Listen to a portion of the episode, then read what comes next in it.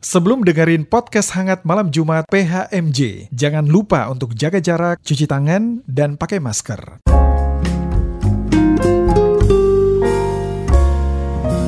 Podcast hangat malam Jumat. Halo, selamat malam semuanya. Apa kabar pemuda? Eh, kok pemuda aja nih maksud saya? Apa kabar sobat hangat ya? Semoga kita semua sehat, semua bahagia, baik yang lagi dengerin di rumah atau mungkin di mobil atau di mana aja lah ya. Mungkin juga masih ada di kantor malam ini. Nah, sobat hangat semua mungkin tadi sempat nanya, kok tiba-tiba menyapa dengan pemuda ya? Ada apa dengan pemuda? yang pasti sobat hangat, kita masih dalam suasana HUT GP GPIB ke-70. Dan malam ini kita punya kesempatan buat ngobrol-ngobrol yang hangat-hangat nih dengan dua orang pemuda dari gereja kita. Yang pasti bagi kita semua, kegiatan yang mereka jalani mungkin agak-agak terdengar asing ya, tapi ternyata mereka bisa jadi berkat loh di ladang masing-masing. Jadi penasaran kan siapa mereka? Nggak perlu lama-lama PHMJ kali ini langsung aja kita sapa. Sudah kedatangan ada saudara Kevin Tarigan dan saudara Patrick Sinuraya. Selamat malam. Malam kak. Malam kak. Oke, selamat malam. Kayak di interview ya. Emang iya sih. Dan malam ini kita juga sudah bersama dengan Ketua Majelis Jemaat GPB Kasih Karunia, Bapak Pendeta Abraham Ruben Persang. Selamat malam Pak Malam, Pendeta. malam Bung Dodi. Malam Patrick Kevin. Malam, pak. Kalau ngobrol dengan pemuda jadi ingat pemuda zaman dulu Pak ya? Oh iya, Masih ingat nggak? Bapak GP tahun berapa tuh Pak? tahun dulu. Oke oke. Jadi malam ini di podcast Hangat Malam Jumat sebelum kita mulai kita kenalan lebih jauh lah ya. Gimana kesibukannya dan kegiatan macam-macam. Saya mulai dari Kevin. Halo kak. Kevin, Iya. apa nih kesibukan sejauh ini? Eh, kesibukan saya bekerja di sebuah startup namanya guesehat.com. Oke. Yaitu eh, platform tentang kesehatan lah. Jadi kita bikin-bikin aplikasi eh, yang menunjang kesehatan. Gitu. Saya di situ sebagai senior graphic designer. Terus eh, selain ngantor juga saya sebagai freelance eh, ilustrator. Heeh. Atau biasa orang eh, bisa dikenal sebagai visual artist lah gitu. Oh gitu. Visual artist. mm. Itu profesi yang baru belakangan ada dalam Eh. mungkin 5-10 tahun terakhir gitu? Eh, mungkin ya. Mungkin.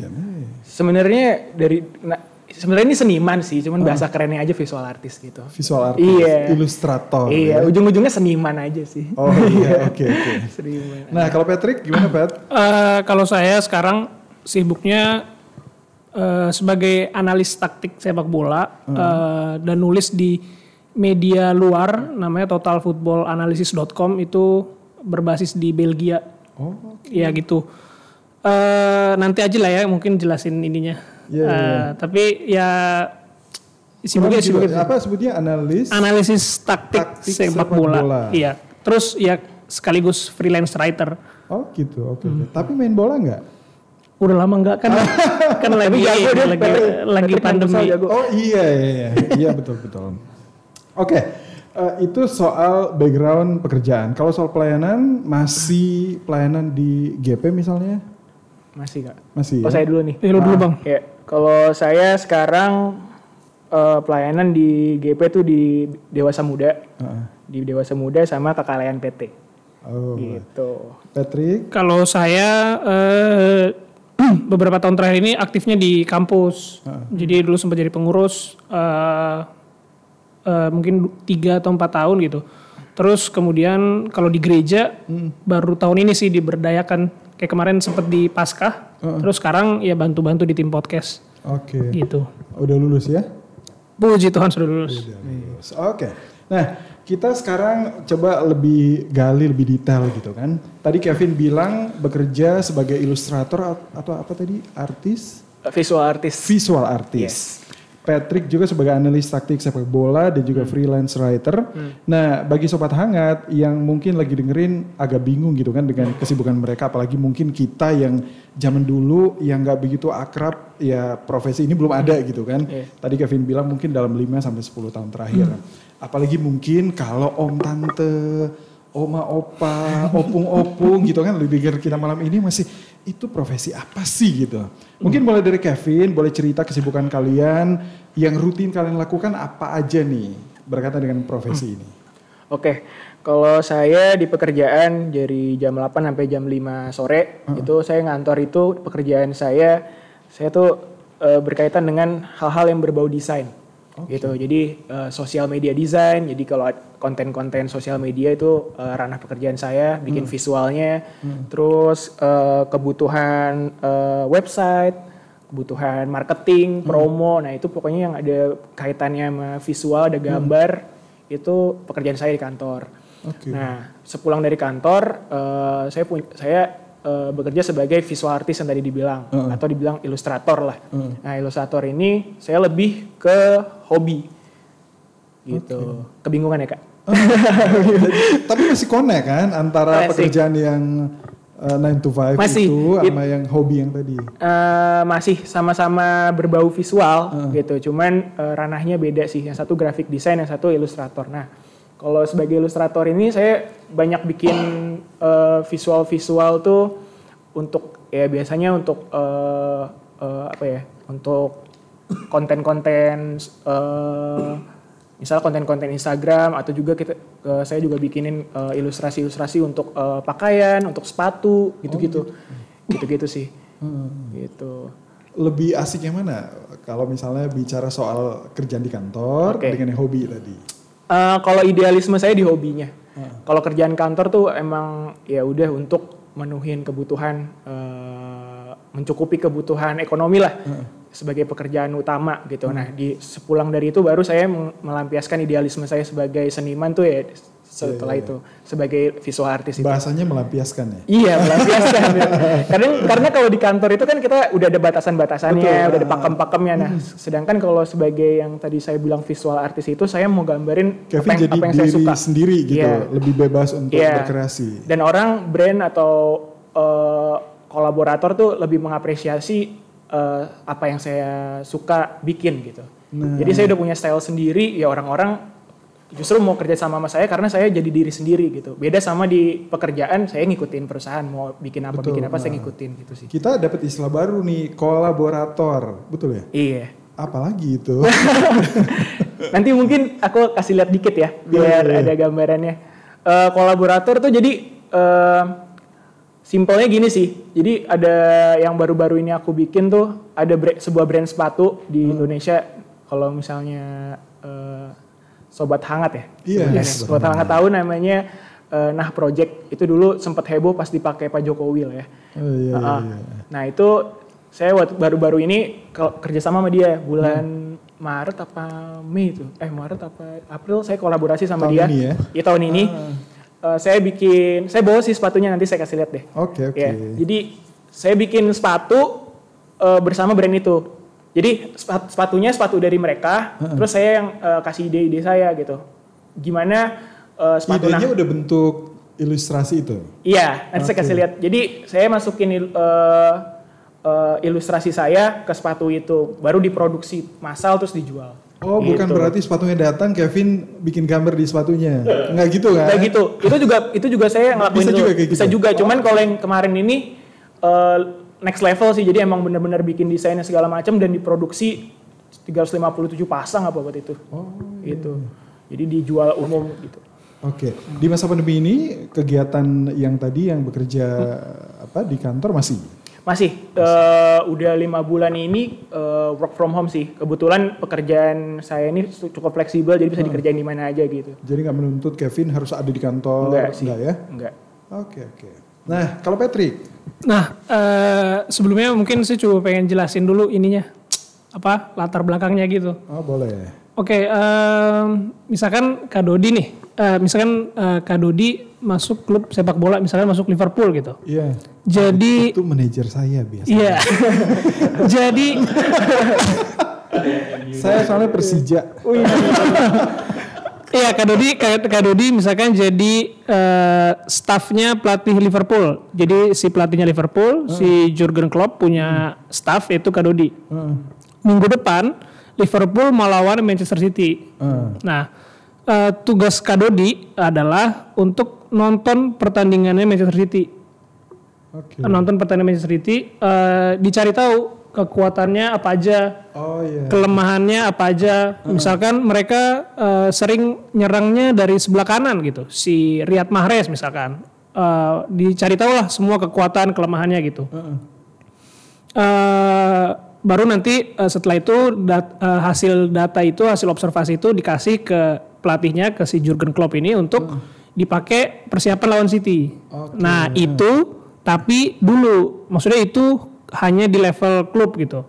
Nah semenjak sorry eh, sekitar 10 tahun lalu 2010-an awal jadi ada sekelompok mahasiswa di Jerman.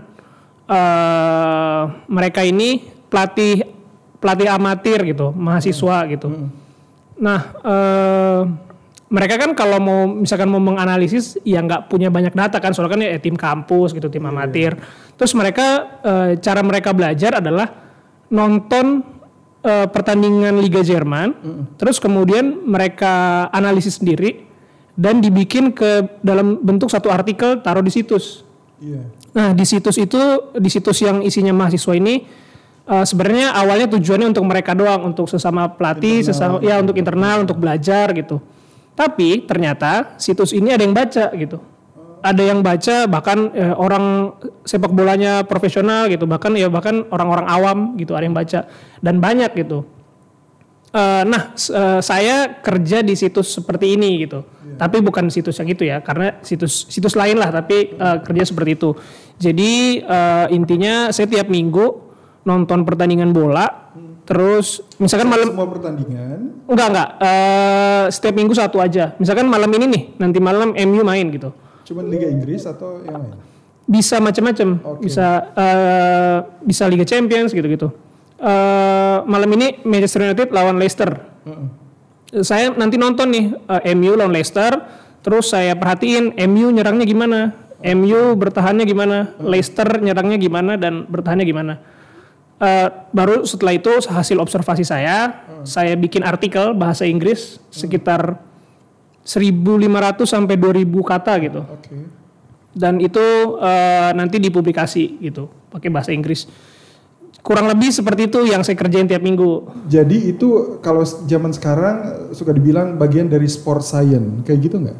Lo ya eh, sport science sport science itu lebih banyak pakai data pakai angka gitu. Dan ini ini juga bagian dari itu. Cuma mungkin lebih ke gimana supaya publik ngerti bahasanya. Kan kalau sport science kan eh, bahasanya cenderung matematis sekali ya. Eh, tugas saya adalah juga untuk menerjemahkan data-data itu supaya orang-orang ngerti gitu. Oke, dan hasil dari analisa itu digunakan untuk hanya internal, misalnya klub yang nanti akan main atau buat semua. Sebenarnya baca gitu. eh, itu untuk karena saya di perusahaan media, jadi itu untuk semua orang bisa bisa akses gitu. Tapi eh, banyak juga eh, dari klub-klub profesional tuh yang langganan situs ini gitu. Semu- semua klub di Liga Amerika langganan, terus klub-klub Liga Inggris juga langganan. Jadi memang mungkin memang belum terlalu besar atau gimana, tapi sudah semakin eh, sudah semakin apa namanya sudah semakin menarik perhatian orang karena sekarang orang nonton bola tuh udah mulai bertanya-tanya gitu. Ini kenapa sih tim ini jago gitu? Kenapa tim itu kalah terus gitu? Jadi pe- eh, di eh, kita adalah untuk ngejelasin kenapa hal itu bisa terjadi gitu sih. Oke oke. Tapi sebelum ke sana emang apa passionnya Patrick dari awal senang sepak bola, senang begituan. Iya, saya dari kecil suka nonton bola gitu, suka main game. Nah, kan bisa kalau nonton bola pengen coba praktekin tuh di game gitu. Nah, awalnya dari situ. Terus saya juga sering ini sih, sering suka apa namanya? eh suka ya pengen tahu lah gitu, penasaran kenapa sih bisa menang terus gitu. Kenapa sih bisa kalah terus gitu misalkan. Kayak kayak gitu sih. Nantilah kita, saya ceritain lagi. Cerita segmen berikutnya. Sip. Tapi sebelum ke segmen berikutnya, kalau Kevin emang dari eh, apa dari SMP, SMA emang udah senang dengan ilustrasi dengan gitu. Kalau saya tuh udah mulai kelihatan arahnya ke sana tuh eh, SMA. Jadi di SMA tuh eh, saya kan SMA tuh lulus dua eh saya masuk SMA tuh 2007 ya. 2007 tuh eh, namanya dunia visual itu kayak belum nggak terlalu ngetren lah. Foto Photoshop tuh eh, masih barang baru lah Iya. zaman dulu. Kalau sekarang kan kayak semua anak sekolahan udah belajar Photoshop gitu. Dulu tuh masih baru banget gitu. Lab lab lab sekolah juga masih ganti-gantian gitu Hmm. saking teknologi tuh belum terlalu segitunya. Nah, di saat itu tuh eh, saya udah punya kecenderungan punya bakat lebih dibanding teman-teman saya kayak buku tahunan saya ngeditin gitu-gitu loh. Oh. Oke. Jadi kayak yang yang lain tuh nggak ada ketertarikan ke sana, saya ada ketertarikan sendiri. Nah dari situ barulah eh, saya ngeliat oh kayaknya nih lulus kuliah nih saya harus ini nih eh, bidang desain. Mendalami bidang itu. loh. Iya. Sebelum ke situ apa cita-citanya apa sebelum serius di bidang ini, Kevin? Oh es berarti kalau SMP saya ini abu-abu nggak tahu tuh cita-cita saya apa tuh. Masih belum kebayang. SMA baru ketahuan tuh, baru tahu eh, cita-cita saya tuh nanti oh ada ya profesi namanya graphic designer. Nah, saya mutusin jadi itu. Dan itu pun sebenarnya drama juga sih di keluarga. Iya iya iya. Iya. Nanti nanti cerita drama nanti Boleh, boleh, boleh, boleh. berikutnya abis Iya. ini aja. Tetap di PHMJ podcast sangat malam ini.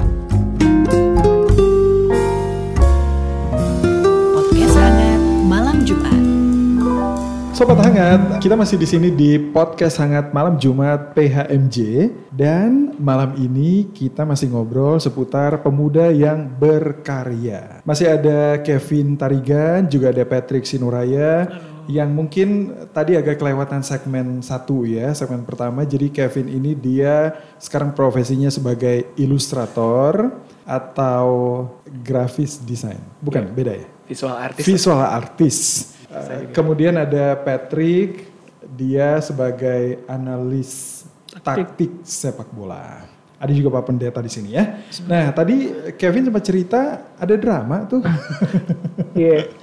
Bukan karena profesi ini muncul dan orang lagi seneng drama gitu kan. Bukan. Ada drama apa sebenarnya, Kev? Ya jadi karena eh, saya kan 2010 lulus SMA. Nah di 2010 itu eh, mencari kuliah kan. Nah mencari kuliah itu eh, karena tadi saya yang cerita eh, kayaknya saya peminatan saya itu kayak lebih ke graphic design gitu gitulah ya visual. Nah di tahun itu tuh belum populer lah. Iya. Jadi orang tua orang tua pasti belum tahu profesi itu. Ya, termasuk papa saya. Oh. Iya. Papa dulu Papa pasti denger nih. apa? Maaf ya Pak diceritain nih Pak. Dulu Papa maunya Kevin jadi apa? Pasti nggak jauh-jauh dari ekonomi lah. Oh, gitu, Iya, oke. perekonomian, manajemen yang aman-aman aja lah. Iya, iya. Gitu kan. Eh, ya udah singkat cerita eh, saya eh, ngobrol lah sama kedua orang tua diskusi saya saya bilang mau mau ke bidang eh, graphic design dong gitu. Ah, kalau mama saya sih tipe tipe orang yang suportif lah ya. Eh, support support aja anaknya mau apa. Nah kalau pak, nah eh, saya punya perbedaan pendapat sama papa saya. Karena papa saya ya kayaknya wajar-wajar aja sih orang tua saat itu berpikir kalau kamu mau masuk graphic design mau jadi apa gitu. Iya, iya. Iya kan nggak nggak jelas mau jadi apa, mau ngapain gitu. Gitu kan. Jadi kayak masih belum ada bayangannya, belum kayak sekarang. Kalau kayak sekarang mungkin kalau orang tua anaknya pengen jadi graphic design disupport banget gitu kan. Karena udah kelihatan banyaknya. Kalau dulu belum. Jadi singkat cerita papa saya nggak setuju. Terus eh, ada mukjizat Tuhan. Jadi suatu ketika papa saya masih bergumul nih, masih proses-proses bergumul. Tapi Kevin udah mulai kuliah? Belum, belum. Oh, belum, Belum. Ini masih masih masa-masa nyari kuliah. Jadi eh, kita masih di- masih berdebat di situ, masih belum menemukan titik temu lah. Mau kuliah di mana gitu. Nah, suatu ketika papa saya ke bank kalau nggak salah, dia ketemu sama temen-temennya. Saya nggak tahu temen apa lupa diceritain mama saya nih. Dia ketemu sama temennya di sebuah bank, terus ngobrol-ngobrol biasalah orang tua. Eh anaknya di mana? Oh di sini. Anak lu di mana? Yo nih masa anak saya mau graphic design gini. Terus kata temennya, wah bagus itu peluang kerjanya bagus kata temennya gitu. Terus semenjak itulah Papa Papa saya percaya. Jadi dia lebih percaya sama orang lain. Tapi wajar sih. Saat itu wajar sih, wajar banget. Di situ dia dapat gambaran dari temennya. Kayaknya saya harus berterima kasih sama teman papa saya yang itu. Jadi di situlah eh, papa saya mulai mulai aware. Oh ternyata graphic design gini gini gini gini dan ya udah jadilah Kevin yang seperti sekarang. Iya. Nah, Kevin seperti sekarang apa Apa? eh, ini papa ke, ke Wah, Kevin? papa saya sih geleng-geleng doang sih. Kayak eh, nggak tahu sih papa saya bukan tipe kalau orang yang suka muji atau gimana. Muji anaknya gitu apa. Cuman kelihatan sih dari mukanya sih tiap saya ngelakuin sesuatu yang positif gitu dia Dia happy. happy gitu. Yang paling kelihatan sih mama kalau mama, mama saya sih eh, sangat apa ya ekspresif orangnya kalau misalnya bangga sama anaknya atau ini dia nggak sih lihat kalau papa saya ya itu dia Oke, oke. kelihatan Eh, aja Tapi deh. mungkin banyak orang tua yang penasaran juga. Jadi Kevin waktu itu kuliah di di Universitas Multimedia Nusantara itu ada di Serpong Oh iya, dan ambil yang DKV desain komunikasi visual. Itu pun saya masih angkatan kelima gitu. Maksudnya kampus baru gitu, Iya, iya. gitu. Oke, Patrick, Iya, kalau saya tadi di awal kan sempat cerita ada karena drama juga nggak? eh mungkin baru sekarang kali drama tapi tapi itu eh, cerita lain lah. Eh, tapi pertama saya tuh mulainya gara-gara ini gara-gara saya suka olahraga kan. Dari kecil selalu nonton olahraga. Sepak bola bulu tangkis balap mobil balap motor eh, tinju gitu. Jadi semua olahraga lah. Dan dan semua olahraga kan punya satu kesamaan gitu. Iya. yaitu tujuan untuk menang gitu. Dan saya juga eh, sering bertanya-tanya gitu kenapa orang ini menang gitu? Kenapa tim ini menang gitu? Eh, dan saya karena sering juga main game jadi pengen coba niruin apa yang mereka lakukan di game gitu kan. Nah eh, itu satu. Nah dari sisi yang lain eh, saya juga bingung sih ini talenta atau bukan ya karena karena gini karena eh, saya selama, selama sampai tahun 2017 atau 2018 lalu saya masih nggak tahu talenta itu eh, talenta saya itu apa gitu. Saya di kampus dikelilingi oleh teman-teman yang jago banget musik. Jago eh, ada kalau ingat salah satunya Gabriel Idola Cilik tuh. Waktu itu pas Iya, pasca iya gitu pas ya. pasca dia dia main nyanyi jago, eh, main gitar jago, main keyboard jago gitu. Ganteng juga lagi tuh orang gitu kan. Iya. Iri banget lah saya gitu. Dan teman-teman saya lain juga banyak. Ada yang jago main drum, ada yang jago acting, jago teater, macem-macem lah. Ada yang pernah nyanyi sampai ke Spanyol, sampai ke Polandia gitu-gitu. Dan saya sering minder gitu. Sebenarnya gue kok nggak bisa nyanyi ya, gue kok nggak bisa main musik ya. Sering sering apa namanya? Padahal kita eh, orang Batak semua suaranya bagus. Iya, apalagi itu kan ditambah-tambah stereotip orang Batak harus bisa nyanyi. Jadi minder banget gitu sampai 2017 2018 eh, sampai ya mungkin eh, kecewa lah dengan Tuhan gitu. Tuhan sebenarnya saya ini aku nih bakatnya apa gitu. Tapi eh, mulai iseng-iseng sekitar tahun segitu 2017 2018 mulai-mulai belajar nulis lah karena senang dengan eh, bahasa, senang dengan kalimat, dengan kata-kata. Terus digabungin dengan hobi sepak bola dan hobi observasi itu jadi digabungin dan ternyata eh, selama dua tahun ke belakang ini eh, apa namanya eh, cukup apa namanya bisa jadi berkat juga sih gitu. Oke. Kalau tadi Kevin ya eh, bekerja juga ya sebagai profesional. Iya. Juga. Patrick juga?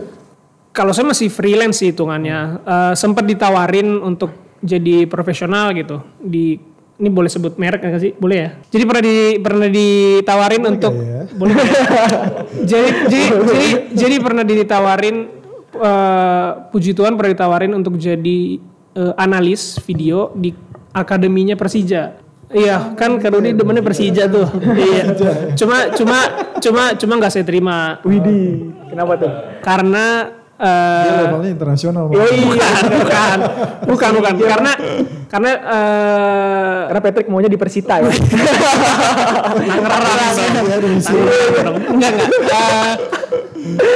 Eh, karena ada beberapa hal dan salah satunya adalah eh untuk jadi analis di klub itu ternyata harus bareng sebagai pelatih juga gitu, asisten pelatih juga. Dan sebagai pelatih itu eh, orangnya harus sabar, kayak guru lah gitu, kayak pendeta lah gitu, sabar bisa ngomong gitu. Saya tuh orangnya gak sabaran dan dan dan dan dan apa namanya eh, pengen cepet gitu gitu. Jadi jadi kayaknya nggak dulu deh gitu. Jadi kemarin saya tolak gara-gara itu salah satunya. Oke oke. Nah kita tim PHMJ sempat ya kepoin Kevin lah ya. Jadi datanya tenang kita nggak jual. Jadi eh, sobat hangat kita sempat cek-cek nih Kevin sempat diwawancara oleh Gofar Hilman dalam program The Code ya. Iya betul. Juga dia tuh pernah diliput di sebuah stasiun TV, sebut saja Metro TV. Acara Selamat Pagi Indonesia. Itu ya kurang lebih baru dua contoh mungkin dari banyak gitu kan. Ada yang kita belum tahu, Kevin? Ada. Kebetulan saya bawa beberapa sih, boleh saya tunjukin? Boleh, boleh. Memang sih kita kan ini hanya Audio. bisa audio, Iya. tapi nanti Kevin bisa menjelaskan biar sobat hangat tuh bisa punya gambaran. Iya. Itu apa yang Kevin bikin Ini gitu. sorry banget ditaruh di atas meja, tapi ini bersih kok. Ini semua belum pernah dipakai. Iya, iya. Ini sampel-sampel karya. Ini cuma buat tiga yang bisa sepatu mewakili. tuh sepatu. Iya. Heeh. Jadi Ka- Kalau mungkin nanti detailnya kita foto atau mungkin bikin video dan ada di ini ya di Facebook atau Iya, IG-nya Bella Covernya Sedunia ya. Oke. Oke. Kalau yang kemarin itu yang dibilang di Metro TV itu karena sepatu ini. Oh, gitu. keren. Jadi eh, saya banyak berkarya itu medianya sepatu, sneakers. Karena kebetulan hobi saya tuh dari SMA tuh emang seneng banget ketertarikan sama sepatu. Jadi udah 10 tahunnya emang entah kenapa seneng banget sama sepatu. Nah, baru-baru ini aja baru kesempatan bikin sepatu Iya. sama brand-brand lokal. Nah, yang kemarin eh, masuk eh, ke TV itu karena ini sneakers ini Oke. jadi ini ini nama brandnya Pijak Bumi, kolaborasi sama Kevin Sword. Kevin Sword tuh nama panggung saya lah. Oh Nah, iya. sebenarnya itu nama nama Instagram, cuman kalau ya udahlah udah terlanjur. Udah terlanjur dikenal, ya udah pakai Orang ya. taunya itu. Ah. Jadi eh, di sneakers ini saya eh, ngasih value ke dalamnya yaitu saya pengen ngangkat tentang waktu itu ini kan November 2019 rilis itu lagi naik-naiknya isu pencemaran lingkungan, kebakaran hutan. Nah, di sini saya menerjemahkan melalui ilustrasi ke sneakers ini. Jadi ini pengen menyuarakan tentang kayak ini kan kelihatan nih kayak ada Hiu, eh, ikan hiu. makan kaleng, Iya, itu pencemaran laut, terus ada Dan satu, kebakaran hutan. iya. Nah, jadi melalui media sepatu ini saya tuh pengen bercerita, pengen ngangkat eh, apa ya? Ngangkat isu ini biar orang tuh semua lihat Iya. kalau isu ini ada tapi melalui media sneakers. Karena Iya. media sneakers adalah sneakers atau sepatu ya, itu adalah media yang lagi in banget di anak muda. Jadi. Betul. mumpung lagi in saya masukin di sini. Jadi kepedulian Kevin semua dituangkan ilustrasinya di sini. Ya. Sepatu. Oke. Kayak ini cuman buat tiga doang. Terus yang selanjutnya yang ini, yang ini eh, Nike Air Force eh, kolaborasi sama Never to Levis itu customizer eh, yang udah cukup terkenal. Nah ini saya gambarin tentang tahu pertengahan tahun 2019.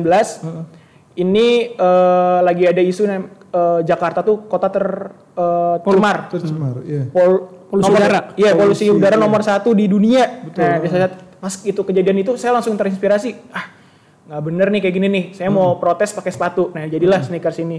Yang ini jadi kayak gambarin kayak eh, kota Jakarta yang tercemar. Dan ini adalah harapan kita semoga kotanya itu bersih karena masih ada generasi berikutnya. Oh, nah, gitu-gitu. dua Wah, sisi Dua. Nah, ini yang rame waktu itu karena dipakai Mbak Najwa Shihab. Oh, Najwa Shihab. Ya, Najwa Wah. Shihab. Jadi puji Tuhan banget. eh, kita kan nggak punya duit ya. Saya sebagai satu nggak bisa bayar artis, nggak bisa bayar apa gitu. Cuman melalui karya ini bisa terkoneksi sama Mbak Najwa dia ngeliat terus kita kirimin terus dia bersedia pakai dengan sukarela gitu. Gitu. Sama yang terakhir ini juga. Ini ini baru bulan eh, Maret kemarin Heeh, rilis tahun ini ya. tahun ini ini bercerita tentang eh, mental health awareness Kesehatan mental bang. kesehatan mental. Jadi di sini eh, ada detailnya eh, saya tulis don't keep it to yourself. Jadi di, melalui sneakers ini saya dengan tim Nah Project itu pengen bilang kalau di situasi saat ini kan pasti orang semua stres lah ya covid segala macam semua orang stres gitu. Jadi kita pengen tuh eh, jangan apa ya jangan jangan jangan dipendam sendiri. Don't keep it to yourself tapi kamu ceritakan ke orang terdekat kamu beban hidup kamu Iya. gitu setidaknya itu bisa melegakan gitu gitulah jadi yang ini juga dipakai Mbak Najwa Wow, gitu. Gila, biasa. keren-keren. Wow, yang keren-keren bikin ya. yang bikin rame gitu Iya, iya. karena eh ya itu tadi karena melalui karya kita bisa terkoneksi sama banyak orang gitu Iya. jadi bukan cuma duit doang yang bisa koneksiin banyak orang tapi pakai karya juga kita bisa terkoneksi sama banyak orang jadi banyak kenalan sama orang-orang tuh semua tuh karya-karya sih Iya, iya, gitu. iya. Wow, luar biasa. Iya. Eh, next projectnya apa tuh? Ada nggak yang lagi? Oh, ini baru dibocorin di sini nih boleh nih. Boleh, spill baru, bang, spill, baru, spill. baru- baru dibocorin di sini. Saya mau kolaborasi yang kedua sama Pijak Bumi. Oke. Itu mau ngangkat tentang apa sih? Tentang kemerdekaan Agustus ini. Jadi Oh, ini iya. masih tahap-tahap lagi masih produksi sampel di pabrik. Jadi mudah-mudahan Agustus ini bisa rilis sih. Oke, Gitu. oke. Sip, thank you Kevin udah share. Saya ke Patrick, kita juga tim PHMJ udah ini nih nyari-nyari. Patrick kan lulus dari Fakultas Hukum UI. Kalau hukum kan biasanya ya kita tahu lah ya, pastikan mungkin larinya eh, ke PNS, jadi dosen, staff legal, atau mungkin jadi hakim, pengacara, atau jaksa. Kenapa Patrick milih sepak bola gitu? Ini saya juga nggak tahu ya kenapa. Jadi eh, dulu pas lulus SMA eh, orang tua minta a- orang tua ngasih dua pilihan eh, akuntansi atau hukum. Saya paling nggak suka akuntansi gitu. Nggak nggak suka ngitung-ngitung, nggak suka angka gitu. Dan nilai akuntansi selalu selalu ya maksimal pas-pasan lah gitu.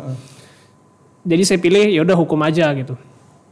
eh di kampus bisa ngikutin, maksudnya eh, nilainya baik, lulus tepat waktu gitu, dan eh, bahkan hampir cum laude gitu.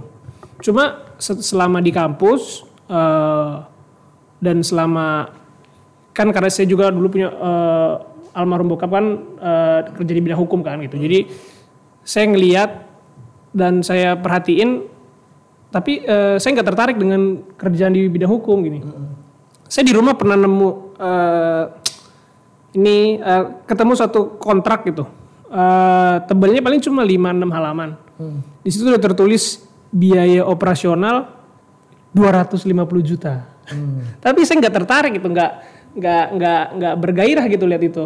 Terus juga di kampus saya dengar teman-teman ada yang magang ini magang nih eh, setiap bulan dapat gaji 10 sampai 15 juta dan itu baru magang gitu. Saya juga nggak nggak ini nggak nggak nggak tertarik gitu nggak nggak nafsu dengan hal-hal kayak gitu. Mes- meskipun kelihatan bagi ber- beberapa orang yang mendengar wah itu kan nilainya tinggi sekali gitu. Tapi saya nggak nggak tertarik sama sekali dengan kerjaan hukum ini gitu saya sempat kepikiran untuk jadi PNS tapi setelah cerita-cerita ngobrol dengan alumni eh, kampus yang juga sebagai PNS kayaknya saya nggak cocok di situ. Ya karena eh, alasan-alasan yang nggak bisa saya sebut di sini lah gitu. Iya gitu. Jadi eh, masuklah saya sekitar tahun 2018 itu mulai-mulai nulis.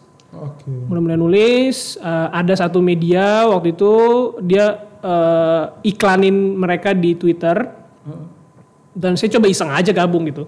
Ya namanya waktu itu kan 2018 sih masih bahkan belum skripsi gitu. Jadi ya udahlah iseng-iseng gabung dan diterima gitu. Dan ini kan karena medianya sorry eh, situsnya baru jadi mereka nggak ada persyaratan yang gimana-gimana gitu. Jadi eh, dari situ gabung dan seneng. Oh ternyata eh, enak banget ya nonton bola nulis gitu. Meskipun gak dibayar ya eh, nonton bola nulis ternyata bisa tahu misalkan Real Madrid jagonya ini itu atau eh, Manchester City ternyata juara kemarin musim lalu gara-gara ini gitu. Saya senang banget gitu.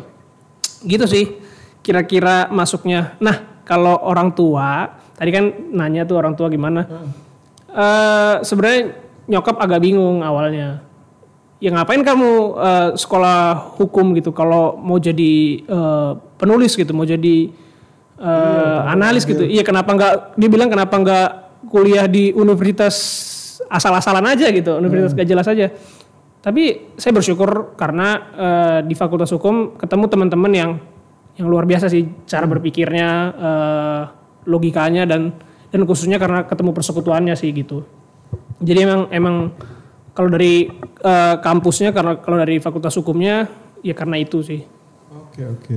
gitu Nah mungkin ada suka duka nggak sih? Kan tadi Kevin kalau cerita kita dengar banyak sukanya gitu ya. Tapi ada duka atau cerita apa gitu dari profesi sebagai ilustrator? Oke, kalau sukanya itu tadi eh, punya privilege untuk kerja di mana aja, gitu. Jadi nggak mesti di kantor, dari rumah pun masih bisa kerja. Terus ya sukanya ya bisa kerja bisa kerja sesuai dengan eh, passionnya, Passion, gitu. Kalau dukanya itu eh karena pekerjaan kreatif ini tuh kadang-kadang tuh text time banget gitu. Jadi kadang-kadang eh, makan waktu istirahat kita, makan waktu eh, weekend kita gitu-gitu sih. Jadi eh, bisa dibilang kalau misalnya lagi padat-padatnya nih, me time buat diri sendiri tuh nggak ada. Oh gitu. Gitu. Kalau lagi padat gitu, Kevin memprioritaskan apa? Ya proyek itu harus selesai atau ya udahlah masih ada besok gitu, kayak gitu nggak? Eh, kalau udah deket deadline sih udah pasti prioritasin itu sih. Gitu. Jadi eh ya bukan hal yang ini sih maksudnya sering banget lah keluarga komplain lah terutama kan eh, Terutama pacar. lah Siapa tuh kan? Siapa bang? kebetulan pacarnya orangnya cuek lagi jadi nggak dicariin tapi kalau misalnya mama lah mama kan orang eh, kesehatan lah. Dia paling eh, care kalau misalnya saya udah terlalu banyak duduk terus lupa minum terus kayak sampai tengah malam eh, tidur istirahat nggak teratur dia pasti langsung ngomong kayak gini kamu buat apa sukses? Buat apa punya banyak duit? Tapi kalau nanti kamu sakit-sakitan udah deh. Iya, iya, iya. kalau udah ngomong kayak gitu udah deh. Iya langsung tetap kerja karena deadline. Iya gitu deh itulah suka dukanya Oke oke Patrick ada Kalau saya sukanya ya karena saya ngerjain apa yang saya suka gitu. Iya. Hmm. Bagi saya nggak ada hari libur, bagi saya nggak ada thanks God it's Friday gitu. Karena eh, setiap hari bisa nonton bola, setiap hari bisa nulis gitu. Seneng banget gitu. Ehm, dan eh, itu yang pertama. Yang kedua karena kerja di media internasional ini bisa ketemu teman dari banyak negara gitu, dari Jerman, eh, Finlandia, India, Hong Kong, Bulgaria segala macam lah gitu. Jadi eh, ketemu orang-orang dengan hobi yang sama, eh, tapi mereka punya cara pikir yang beda-beda karena mereka dari latar belakang pendidikan yang beda gitu. Ada yang dari sarjana ekonomi, ada yang sarjana bahkan sarjana filsafat dan teologi juga ada gitu. Jadi jadi eh, terbuka sekali gitu. Jadi kaya sekali ininya eh, wawasannya. Nah, nggak su eh, sorry dukanya adalah pertama ini karena media baru jadi nggak ada duitnya. jadi ini eh, masih sedikit sekali perputaran uangnya di sini. Jadi eh ya dikit banget lah duitnya gitu. nggak ada duitnya versi Indonesia atau dalam doang? Nggak ada duitnya, nggak ada duitnya. Ya Atau saya euro euro. saya dapat ya, saya dapat eh, pendapatannya dari euro, tapi ya tetap kecil gitu, bahkan nggak nyampe UMR Jakarta gitu, kecil sekali lah gitu. Tapi ya kata sih karena seneng jadi dilakuin aja gitu kan. Eh, duka yang lain adalah saya kan medianya bentuknya tulisan. Orang luar tuh seneng baca gitu, beda dengan orang kita yang males baca Iya, gitu. Orang kita senengnya sekarang video. Iya dan dan apa namanya eh, seneng eh, sorry yang pertama males baca kedua males diskusi gitu. Jadi kalau diajarin marah gitu. Kalau maunya di, maunya didongengin atau maunya ya sesuai dengan ya pendapat mereka aja gitu. Padahal saya berusaha untuk dan kami yang di media ini berusaha untuk mengedukasi gitu. Iya. Ya kadang kalau ketemu orang Indonesia yang kayak gitu eh, sedih juga sih, maksudnya kesel juga sendiri sih gitu. Misalkan udah bikin capek-capek terus dia dibales, ah ini mah hoki doang atau eh, beruntung doang nih lawannya cupu gitu tuh nggak jelas gitu kan ya elah ngapain gua kerjain ginian gitu kalau kalau dibagi ya kayak gitu jadi jadi sulitnya adalah untuk ketemu orang-orang Indonesia masih seperti itu gitu sih Iya, iya. Kita belum ke arah- baru mau ke arah sana. ya baru mau ke arah sana kan? Oke, Pak Pendeta, du- zaman dulu kebayang nggak sih ada profesi semacam gini, Pak? Enggak sama sekali. Enggak sama Iya, sekali. enggak. Tapi Bapak eh, ini suka nonton sepak bola? Suka. Saya eh, kalau nggak di wing kiri atau kanan gitu kalau main sedap sedap untuk ganggu pertahanan. Iya. Gitu. Saya mikirnya wing ayam. chicken wing ya chicken wing Wing stop ya. boleh tuh buat sponsor tuh pak tadi pak Iya, moga-moga nanti dikirimin nih Jadi profesi semacam ini zaman kita dulu belum belum ada, Pak ya? Ya ngaku kan. Iya. Belum ada, belum ada. Eh, Nggak terbayang sih. Nggak terbayang. Oke oke. Eh, nanti Pak Pendeta akan kasih insight soal ini. Tapi eh, sobat hangat, mungkin kita nanti cerita juga sih ya, selain urusan pekerjaan, urusan hobi gitu kan, gimana juga soal pelayanan. Mereka sebagai anak-anak muda, pemuda yang berkarya tentunya bukan cuma bagi masyarakat, tapi juga bagi gereja ya. Abis ini ya, tetap di podcast hangat malam Jumat PHMJ.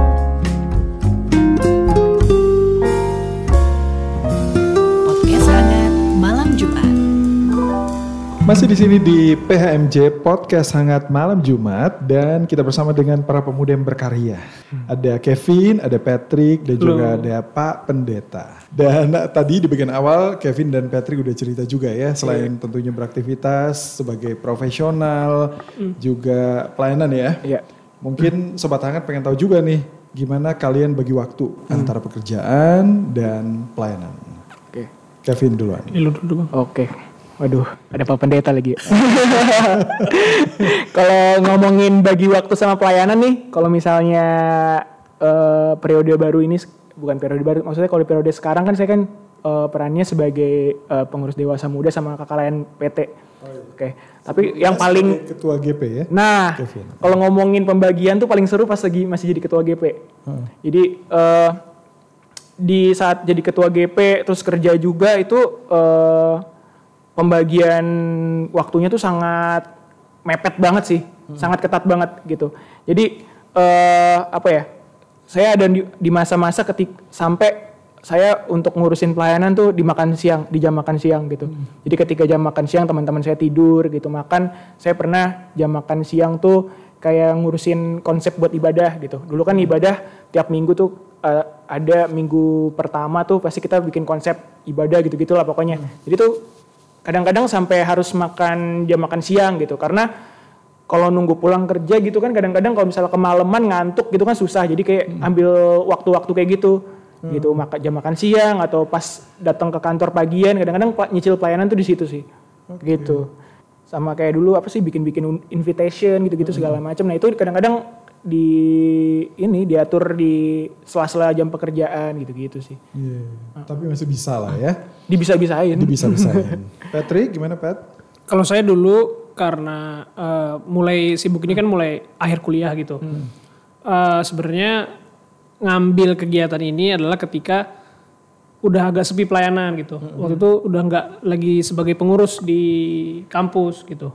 Eh, Jadi cuma pelayanan kayak pelayanan ini doang lah pelayanan apa eh, acara-acara doang kayak pasca gitu. Jadi dulu sih eh, sempat menunda untuk ngambil ini karena eh, sem- sem- sorry sempat menunda untuk ngambil kegiatan ini karena masih sibuk ke kampus dan pelayanan gitu. Jadi eh, gitu. Nah eh, mungkin kalau eh, cara ngebagi waktunya sekarang adalah eh, saya mikir-mikir sebelum sebelum nerima pelayanan mikir-mikir dulu sih gitu. Karena sekarang eh, misalkan ini saya sekarang aktif di bikin bantuin podcast lah gitu. Ya eh, saya udah pertimbangin bahwa ini yang saya bisa dan saya la- eh, ada waktu gitu.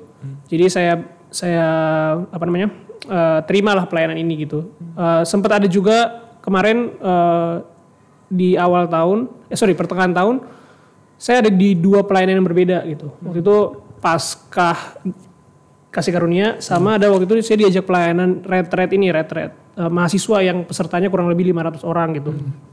Dan ternyata agak agak keteteran gitu.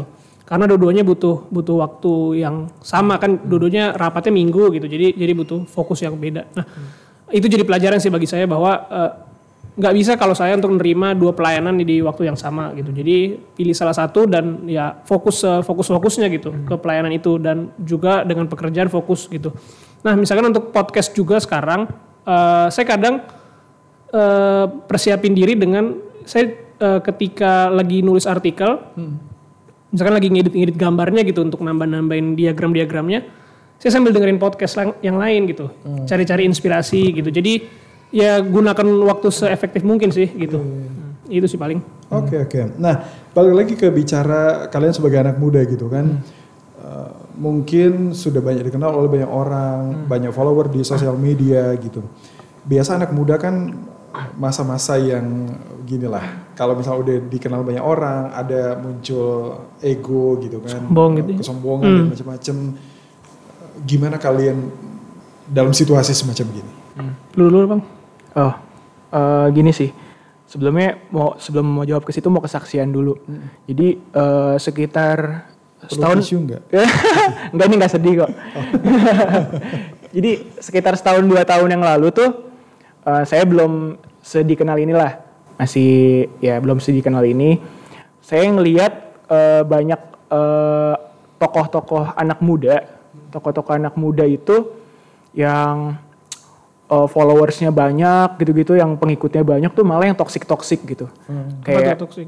toxic itu jadi kayak dia tuh eh banyak ngasih hal-hal yang kurang apa ya? Negatif gitu. kurang santun lah misalnya kayak contoh dulu tuh eh, saya agak mirip sama eh, konten-konten kreator ini ngomongin konten kreator tuh yang nanya-nanya harga outfit gitu. Nanya-nanya harga outfit berapa? 100 juta 300 juta itu bangga gitu-gitu tuh saya saya agak miris. Saya miris juga ngelihat konten creator yang eh, dengan dengan apa ya dengan di mereka punya followers banyak terus tapi mereka tuh dengan santainya di plat- platform sosial media mereka mereka nggak nggak nggak sungkan untuk ngomong-ngomong kotor eh, nunjukin perilaku dia yang maaf kayak rokok terus kayak datang ke klub gitu-gitu. Nah di situ saya miris loh kok orang-orang pemuda-pemuda yang kayak gini-gini tuh followersnya banyak-banyak banget gitu. Pengikutnya tuh sampai juta-jutaan. Nah saya nah kesaksiannya tuh sini. Saya pernah pernah saya ingat banget saya doa doa kayak gini ke Tuhan. Ya Tuhan eh, kalau misalnya saya dikasih kesempatan nih buat dikenal lebih banyak orang, saya pengen nunjukin kalau misalnya keren itu tuh nggak harus yang negatif kayak gitu, gitu. Oh dari situ baru teng, Mantap. mulai dikenal-kenal orang kita. Jadi ya sesuai dengan eh, saya juga eh, doa kayak gitu, saya pengen kalau sekarang nih dikenal orang, saya pengen nggak usah lah eh, nunjukin hal-hal yang negatif gitu, gitu. Jangan bangga ketika lu eh, ngomong kotor, ngomong kayak sekarang tuh kayak ngomong-ngomong kayak boleh disebutin jangan ya. Sensor lah nanti Sensor ya. Jadi ngomong-ngomong kasar, ngomong-ngomong kasar gitu-gitu, maki-makian tuh kayak hal yang biasa di anak muda. Nah, saya tuh eh, nggak mau nunjukin yang kayak gitu-gitu gitu. Terus saya ya pengen lah kayak ya kalau mau keren tuh nggak usah kayak gitu caranya kok. Lu bisa kok jadi anak-anak yang baik-baik yang ikutin norma yang berlaku terus tetap bisa berkarya dan keren gitu. Nggak perlu bikin sensasi atau gimana-gimana gitu. Jadi cara saya untuk menjaga diri ke- dari kesombongan karena saya tahu ketika kita dikenal orang nih ini tuh semu sih Iya. kita bisa sebutin lah semua artis-artis yang terkenalnya karena sosial media dulu ada namanya Sinta Jojo sekarang ke mana? Terus ada siapa siapa sekarang ke mana? Terkenal itu semu banget. Itu paling periode periodenya singkat lah. Makanya ketika kita dikenal orang ada kesempatan untuk dikenal ba- eh, lebih banyak orang itu pakai sebisa mungkin untuk kemuliaan nama Tuhan. Itu sih yang jadi pegangan saya. Kalau tadi dibilang eh, karyanya diapresiasi segala macam ya saya coba di, melalui karya-karya saya bikin sesuatu yang positif lah gitu jadi mau meng-counter orang-orang yang bikin karya-karya yang toksik gitu. Saya pengen aduh please deh jangan yang kayak gitulah. Lebih banyakin konten-konten kreator atau anak-anak muda yang berkarya yang positifnya. Jangan yang karena eh, tren atau viral gitu-gitu bikin- menghalalkan segala cara. Kayaknya kurang oke deh gitu sih kalau menurut aku. Iya, iya. Kalau istilah sekarang pansos ya. Iya, sosial. hal-hal yang aneh gitu, bengong dua jam biar viral, ya gitu-gitu. Aduh, pusing juga. Ngapain? Ngasih batu ke orang, nah, nah kayak gitu-gitu tuh karena, nah lucunya tuh kalau di Indonesia pak, yang kayak gitu-gitu malah yang Yang laku. yang laku. betul. Nah, kalau dilihat lagi lakunya adalah dilihat oleh adik-adik kita yang mungkin usianya PAP masih PAP PT gitu kan kasihan kalau mereka punya figur yang model. mereka lihat tuh yang toksik-toksik kayak gitu. Butuh lebih banyak lagi konten kreator atau anak muda yang berkarya melalui hal-hal yang positif. Betul, sosok-sosok yang inspiratif gitu kan. Patrick, gimana Patrick? Kalau saya apa ya? Maksudnya nggak nggak banyak belum banyak dikenal juga sih, nggak terlalu nggak seperti Bang Kevin lah gitu. Cuma Waduh, bisa aja Patrick. cuma mungkin eh, kalau mungkin ada timbul godaan untuk eh, membanggakan diri gitu.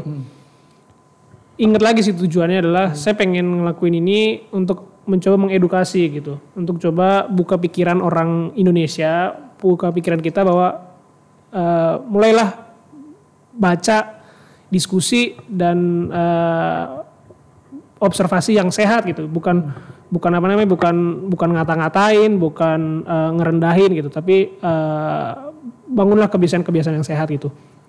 Ya paling itu sih kalau saya nggak belum belum seperti Bang Kevin yang gimana, mungkin nanti ke depannya Terkenal, amin. tapi tapi tapi tapi nggak tapi tapi belum seperti Bang Kevin gitu. Iya, tapi paling enggak kan kalian sudah mewujudkan apa yang talenta yang Tuhan kasih buat kalian gitu kan. Tadi Gavin bilang ini pengen digunakan buat Iya. banyak orang, jadi manfaat, Betul. kasih banyak nilai positif gitu. Iya. Nah, ke hal yang lebih serius, apa arti panggilan hidup buat kalian? Kalau buat saya tuh panggilan hidup itu sebenarnya agak agak apa ya agak pertanyaannya jarang ditanyakan kalau buat saya. Jadi mungkin saya bisa jawabnya kayak gini. Kalau panggilan hidup tuh buat saya di mana pun saya ditempatkan Tuhan, selama itu bisa dipakai untuk kemuliaan nama Tuhan, itu panggilan hidup saya. Oke. Gitu. Selama itu eh, yang saya kerjakan itu masih bisa eh selama yang saya kerjakan tuh hal positif. Terus di, dari situ saya bisa memuliakan nama Tuhan. Bukan sesuatu yang merugikan orang, bukan sesuatu yang negatif. Menurut saya tuh panggilan hidup tuh dari Tuhan sih. Gitu. Patrick lagi mikir nih. Samain aja. Iya, tapi tapi ya mungkin sama kurang lebih sama dengan Bang Kevin. Cuma mungkin pengen nambahin bahwa eh, ya panggilan hidup menurut saya bukan suatu yang apa namanya yang sekali ketemu gitu. Karena menurut saya lebih lebih lebih lebih fleksibel ya misalkan ya saat ini saya dengan kemampuan saya sedang dipanggil untuk misalkan jadi penulis di media gitu. 10 tahun lagi saya nggak tahu panggilan saya jadi apa gitu. Atau 20 tahun lagi, 30 tahun lagi gitu. Saya nggak tahu panggilan saya jadi apa. Cuma mungkin ya eh, panggilan hidup adalah menggunakan semua yang sudah Tuhan kasih eh, untuk kemuliaan dia kembali gitu.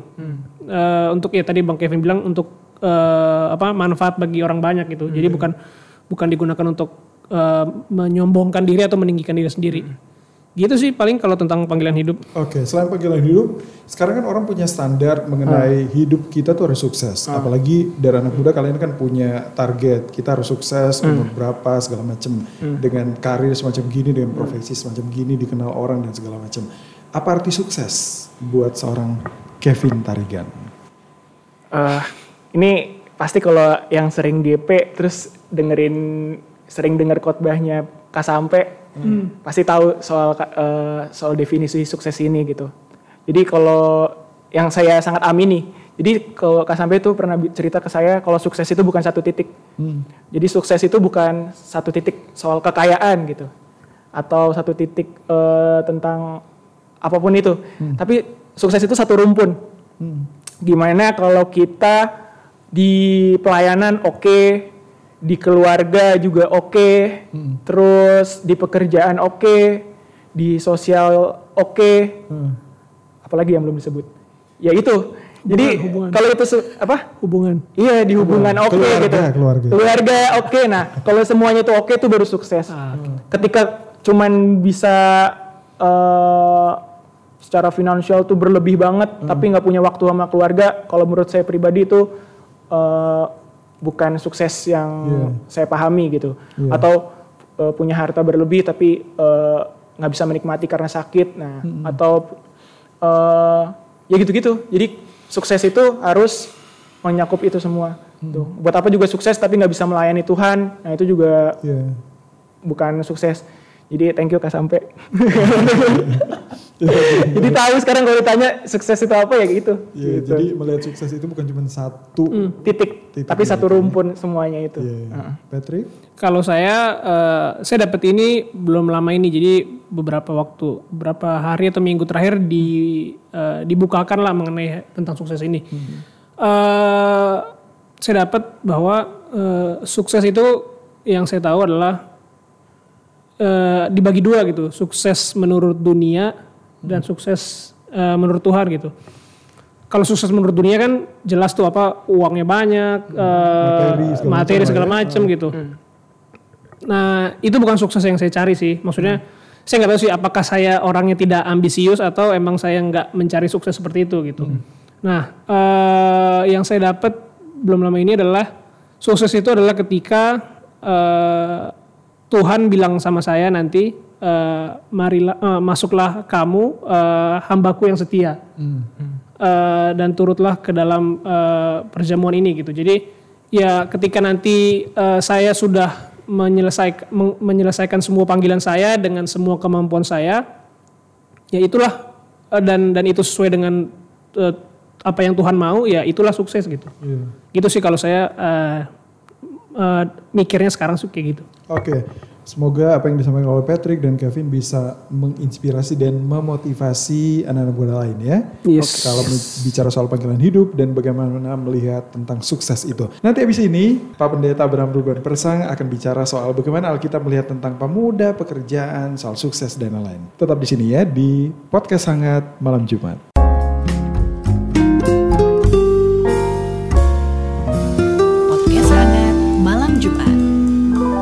Masih di sini di podcast Hangat Malam Jumat PHMJ. Terima kasih buat sobat hangat yang udah dengerin ya. Yang pasti malam ini kita sudah dapat banyak hal dari anak-anak muda bicara soal pemuda yang berkarya. Dan kita juga bersama dengan Ketua Majelis Jemaat GPIB Kasih Karunia Parung Serap Celduk Tangerang, Pak Pendeta Abraham Ruben Persang.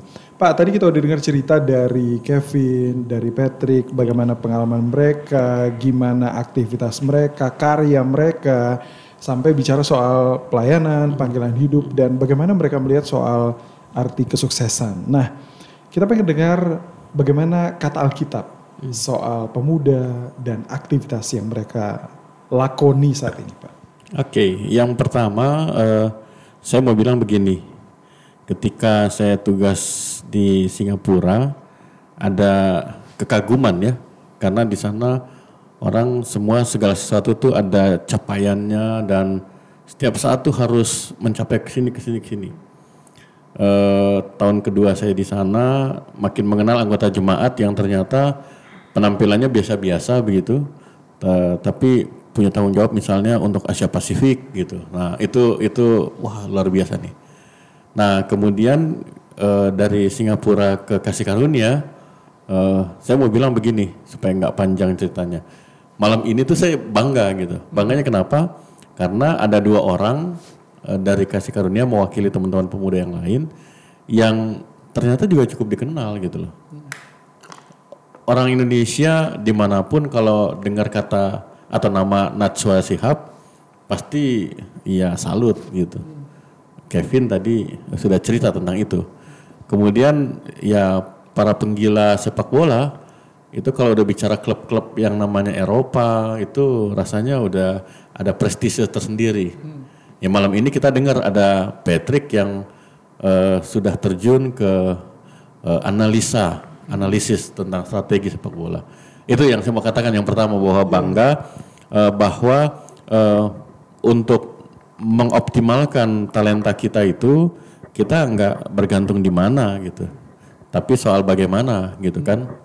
Jadi itu itu yang pertama gitu. Nah dari situ baru saya mau bilang begini, apa yang dikerjakan oleh teman-teman pemuda karya-karya mereka itu, saya mau memberikan landasan dulu untuk meluruskan. Kenapa? Karena eh, ada sebagian orang memahami bahwa pekerjaan itu jadi beban. Nah, cerita dari testimoni dari Kevin dan Patrick eh, menegaskan kepada kita bahwa ketika kerja atau karya itu tidak dilihat sebagai beban, tapi dilihat sebagai kesempatan, bahkan dilihat sebagai anugerah, maka hasilnya sangat berbeda. Eh, tidak tidak dihitung dengan materi gitu. Malah eh, ya orang tua Patrick atau orang tua Kevin sekarang sudah sudah mengalami pergeseran. Dulu ketika bicara ini berapa sih lu bisa kasih ini dapat duitnya kan gitu. Sekarang mereka nggak tanya tanya lagi Kevin dapat berapa duit, Patrick dapat berapa enggak gitu. Ada ada nilai yang lain, kebanggaan dan seterusnya gitu. Karena memang yang mereka kerjakan itu dengan passion ya, dengan ininya mereka, jiwanya mereka. Nah, Alkitab eh, ada yang sebagian ayat yang disalahpahami dari eh, apa namanya kejadian pasal 3 itu ayat 19 yang dibilang karena dosa akhirnya manusia bekerja berpeluh gitu. Lalu ada sebagian mengatakan bahwa kerjaan itu beban, kerjaan itu kutuk. Padahal sebenarnya harus kita lihat baik-baik bahwa kalimat itu dia melekat erat dengan ayat sebelumnya yang mengatakan begini. Kalau kita bandingkan dengan pasal 1 ayat 26 sampai dengan 28 kitab Kejadian, memang pada dasarnya eh, Allah sudah memberikan amanat untuk manusia itu mengelola bahkan Allah yang adalah kreator pasal 1 ayat 26 katakan bahwa eh, mari kita ciptakan mereka menurut gambar dan rupa kita. Allah yang kreator itu memberikan eh, karakter creativity, ke kreativitas untuk manusia. Jadi kemampuan untuk kreativitas itu adalah bagian dari kita. Keliru kalau kita tidak mengembangkan itu. Karena itu dalam kaitan dengan ayat-ayat itu maka tidak tepat kalau melihat karya itu ah nantilah sekarang nggak pas lah atau apa enggak. Justru setiap kesempatan itu harus kita ambil. Nah, bagaimana kita mengenali itu? Eh, kita bisa melihat ya eh, dalam paparan Alkitab itu disebut bukan hanya soal ada imam, bukan hanya ada raja, tapi dalam Alkitab itu ada yang disebut dengan ahli surat misalnya, orang-orang Keni, ahli tukang kayu, orang-orang Fenisia. Kemudian ada di kisah Rasul itu ada Simon penyamak kulit gitu. Hal-hal yang kelihatannya sederhana, kecil, yang kurang berharga tapi ternyata penting. Dan mereka mengerjakan itu dengan passion. Sehingga kita bisa lihat bagaimana peran mereka. Nah, karena itu juga saya mau menggarisbawahi bahwa ketika kita bicara tentang karya atau apa yang bisa kita lakukan, di situlah kita bisa memahami ketika eh, Tuhan Yesus memberikan perumpamaan tentang talenta di dalam Injil Matius itu. Kalimatnya sederhana. Di situ dikatakan bahwa bukan soal dua, lima dan satu, tapi soal orang yang menerima talenta itu menyadari talenta itu adalah sesuatu yang berharga dan kemudian menjaga, memelihara, mengembangkannya dengan semaksimal mungkin. Semaksimal itu bukan kita bicara besar dulu, tapi itu bicara dari mulai yang kecil dulu, dari hal yang sederhana. Dan itu juga yang menjadi eh, apresiasi, pujian, penghargaan dari dalam perumpamaan itu dikatakan bahwa eh, marilah hambaku yang setia, karena kamu telah setia dengan perkara yang kecil.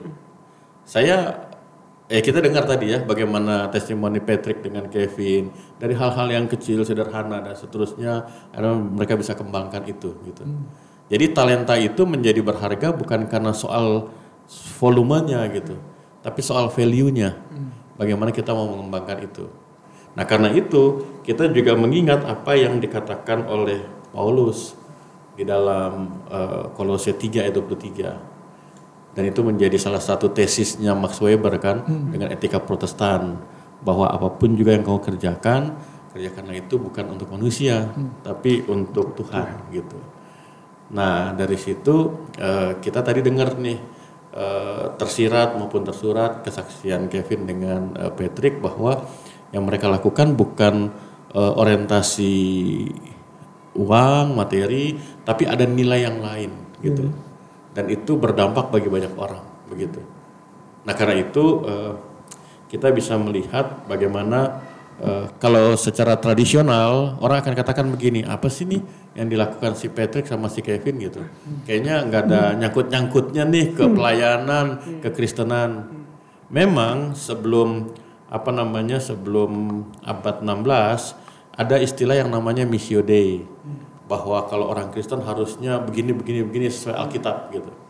Padahal Alkitab itu tidak sesederhana itu, tidak sesempit itu. Makanya ada seorang teolog namanya David Bose dengan tulisannya Transforming Mission dia katakan begini bahwa orang Kristen panggilannya itu ada di dunia di dalam hidup ini dan panggilan itu sangat luas dalam banyak hal gitu.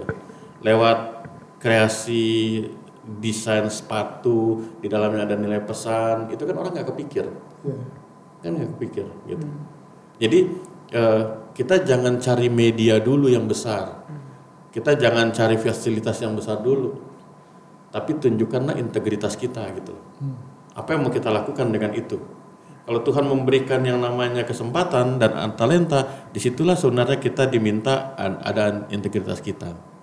Nah karena itu Eh, saya senang baik Kevin maupun eh, Patrick punya konsep tentang apa yang mereka lakukan. Jadi bukan bukan sekedar ikut-ikutan atau apa, tapi mereka punya konsep. Dan ketika mereka punya konsep itu, ya ada ada konsekuensi ya, Eh, nggak populer gitu kan. Menarik nih doanya Kevin tadi tuh. Tuhan kalau bisa nanti eh, ya banyak follower atau gimana saya bisa berdampak gitu. Dan itu juga doanya Salomo kan di dalam satu Raja-Raja pasal 3. Permintaannya sederhana tuh. Minta hati yang bisa memisahkan antara yang jahat dengan ini sederhana. Tapi karena dia doa itu dikabulkan, akhirnya kan dia dikenal eh, oleh banyak bangsa gitu. Eh, saya nggak ngebayangin nih, bukan nggak ngebayangin, saya justru membayangkan lima tahun ke depan nih kita mungkin agak sulit untuk berhubungan dengan Patrick gitu. Entah dia ada di Belgia, entah dia ada di Jerman kita nggak tahu gitu kan. Ya. Dan mungkin juga agak sulit dengan Kevin kita nggak tahu nih dia ada di mana nanti di istana kah atau di mana gitu ya. Tapi ya bersyukur malam ini lewat podcast kita boleh dengar kesaksian mereka dan ini menjadi apa ya menjadi inspirasi buat yang lain jadi bukan soal di mana saya soal fasilitas apa bukan tapi dari diri kita sendiri nah untuk menjadi seorang Patrick dan Kevin saat ini atau nanti ke depan itu perlu proses. Dan ketika proses dijalani satu demi satu boleh di- dicapai maka ya kembali belajar dari Salomo. Eh, dia dikenal tapi pada akhirnya dia jatuh. Jatuhnya dengan satu kata atau istilah yang cukup keren namanya idolatry. Idolatry itu penyembahan berhala atau kata sederhananya juga bisa dikatakan sebagai pelacuran. Pelacuran dalam banyak aspek. Eh, Kevin dengan Patrick punya komitmen. Apa yang mereka kerjakan ya mereka berusaha ya tentu dengan pertolongan Tuhan untuk tidak jatuh ke situ gitu. Karena kan yang namanya pelacuran idolatry itu bukan soal seks saja tapi soal banyak hal gitu. Banyak hal. Entah jabatan kuasa dan lain sebagainya. Senang tadi dengar dari mereka berdua yang tadi kita dengar ya yang influencer sekarang itu malah influencer yang toxic itu gitu ya yang tidak bagus gitu. Nah eh, jadi kembali bahwa mereka kerjakan sesuai dengan panggilan mereka dan apa yang mereka lakukan ya mungkin kecil gitu ya tapi berdampak besar. Nah, Paulus melandasi itu dengan mengatakan begini, sebab segala sesuatu adalah dari Dia dan oleh Dia dan kepada Dia. Bagi Dialah kemuliaan sampai selama-lamanya. Begitu Pak Dodi. Oke. Jadi hidup yang berdampak, impacting life, Pak ya. Impacting. Sudah. Patrick, Kevin, ada pertanyaan? Kebetulan Pak Pendeta buka nih. pendeta. Tanya benar. Kagak enggak kayaknya. Ada? Udah cukup, Cukup jelas sih. banget. Cukup ya. Ya itu pesan dari Pak Pendeta buat kita semua, bukan cuma buat Patrick, Kevin, anak-anak muda yang lain Pak ya. Yes. Yang mendengarkan malam ini, semoga bisa menjadi inspirasi, menjadi berkat bagi kita semua. Amin. Ya. Pak Pendeta thank you. Terima kasih sama-sama. Kevin, thank you. Sama-sama, Kak. Sukses Oke, buat kasih. proyek berikutnya. Ya, Pak Pendeta amin. tadi udah pesan langsung ke Kevin. Pak Udah Pendeta, kasih tahu nomor sepatu atau Pas Rispa nomor berapa Pak? Nomor berapa sepatunya? Sepatu saya 42. Oh, 42. Warna, warna apa? Warna, iya. yang Kevin bawa malam ini ada yang ini. Masalah kanan kanan semua. Itu yang saya mau bilang, kenapa dia cuma pakai sebelah? Patrick, Oke. ada pesan buat Pak Pendeta? Iya, makasih banyak Pak. ngajak tadi. main bola mungkin? Kayaknya udah nggak bisa lah Pak. Terus sekarang Pandemi kan. Udah beda posisinya. Iya. Oh, yang lalu kan penyerang kiri atau kanan kan? Sekarang cukup penonton aja. Sambil baca analisanya Patrick Iya. ya. iya, iya. Patrick, thank you. Thank you juga Sukses Kak buat proyek berikutnya juga ya. Yes. Terima kasih juga buat teman-teman malam ini ada Pak Jul, Iya. ada Sak, ada Kasdo. Nanti kalau misal butuh sesuatu, japri aja sama Kevin atau Patrick ya. Pak Dodi mungkin boleh sedikit saja. Boleh, Saya boleh, Pak. Kebetulan saya eh, menyimak beberapa eh, apa semacam informasi terakhir. Karena tadi disebut Pak Jul tadi kan, Pak Jul dan beliau beliau eh, Pak Jul ini sempat kemarin ketika sudah mulai aktivitas kantornya itu dia munculkan eh, salah satu apa karyawannya atau eh, pegawainya yang sedang pasang CCTV di kapal ya kalau tidak salah ya Pak Jul ya kapal dan lain sebagainya gitu. Eh, sederhana juga yang dilakukan oleh Pak Jul dengan usahanya CCTV gitu ya. Iya. Tapi sekarang kan orang butuh itu sekarang kan, dan nggak kebayang bahwa dengan pasang CCTV itu bisa berdampak buat banyak orang. gitu. Iya, iya, iya. Kira-kira itu tambahannya. Ini pesan buat tim kreatif untuk jadi topik. Iya. Teromjul diundang berarti. betul, betul. Siap. Jangan nyusul pak. Siap. Oke, jadi mudah-mudahan malam ini bisa kita dapatkan banyak inspirasi, banyak manfaat, dan menjadi berkat buat kita semua ya. Dari anak-anak muda, dari Patrick, dari Kevin, dari Pak Pendeta tadi untuk menggunakan talenta yang Tuhan berikan buat kita untuk terus melayani dan berkarya di mana pun Tuhan tempatkan kita. Oke, sekali lagi terima kasih untuk semua. Terima Sukses kasih. juga buat kalian semua sobat hangat. Kita jumpa lagi di podcast Hangat Malam Jumat edisi berikutnya. Selamat malam. Selamat malam.